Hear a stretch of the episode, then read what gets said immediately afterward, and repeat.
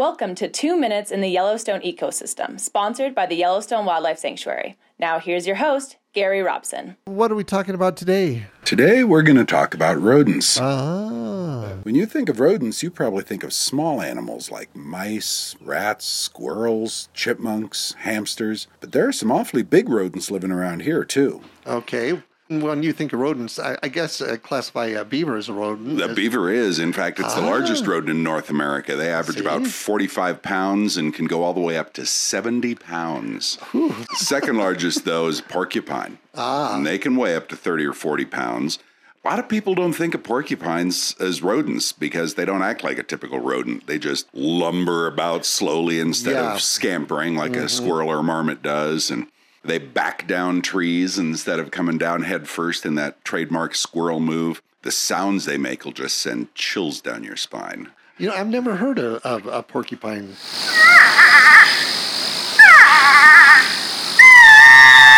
The horrid scream.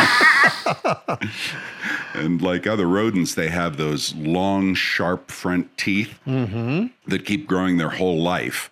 And they use them to eat twigs and bark and roots in the winter, all kinds of stuff in the summer. But if you ever get a look at a porcupine's face, and they are adorable, by the way, Oh, yeah. you, you'll notice those teeth are this deep reddish orange color. That's That- because they don't brush.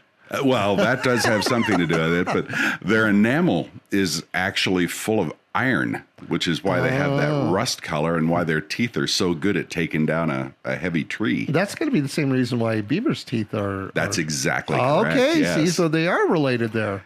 So if you see a porcupine in the wild, don't panic.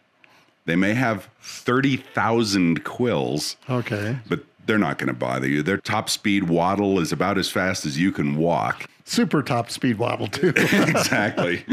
They can't throw the quills like the uh, the old wives' tale says. You you have to make contact for those quills to break off. When you do get quilled, that's when you want to get into the hospital because those quills are barbed, and once they go in, they do not come out. no, that is pretty pretty nasty. Uh, fun thing about them, they have these really long claws that help them to climb trees, and they'll eat the bark off the trees. But they have one tree that's their tree. And they live in that tree and they won't eat the bark in their tree. Oh, okay. You know, hmm that makes sense. Yeah. All righty. Well, Gary, good talking to you. Of course, Yellowstone Wildlife Director of Education, right?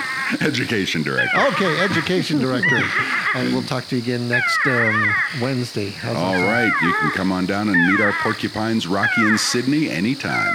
Thanks for joining us for Two Minutes in the Yellowstone Ecosystem, sponsored by the Yellowstone Wildlife Sanctuary in Red Lodge, Montana. This podcast updates every Friday on iTunes, YellowstoneEcosystem.com, and the Sanctuary's website, YellowstoneWildlifeSanctuary.org. Thanks to our recording partners at FM 99 The Mountain, where you can hear this show live every Wednesday at 8:22 a.m. I'm your announcer Jenny Van Oyen, and I hope you'll join me next week for another episode of 2 Minutes in the Yellowstone Ecosystem.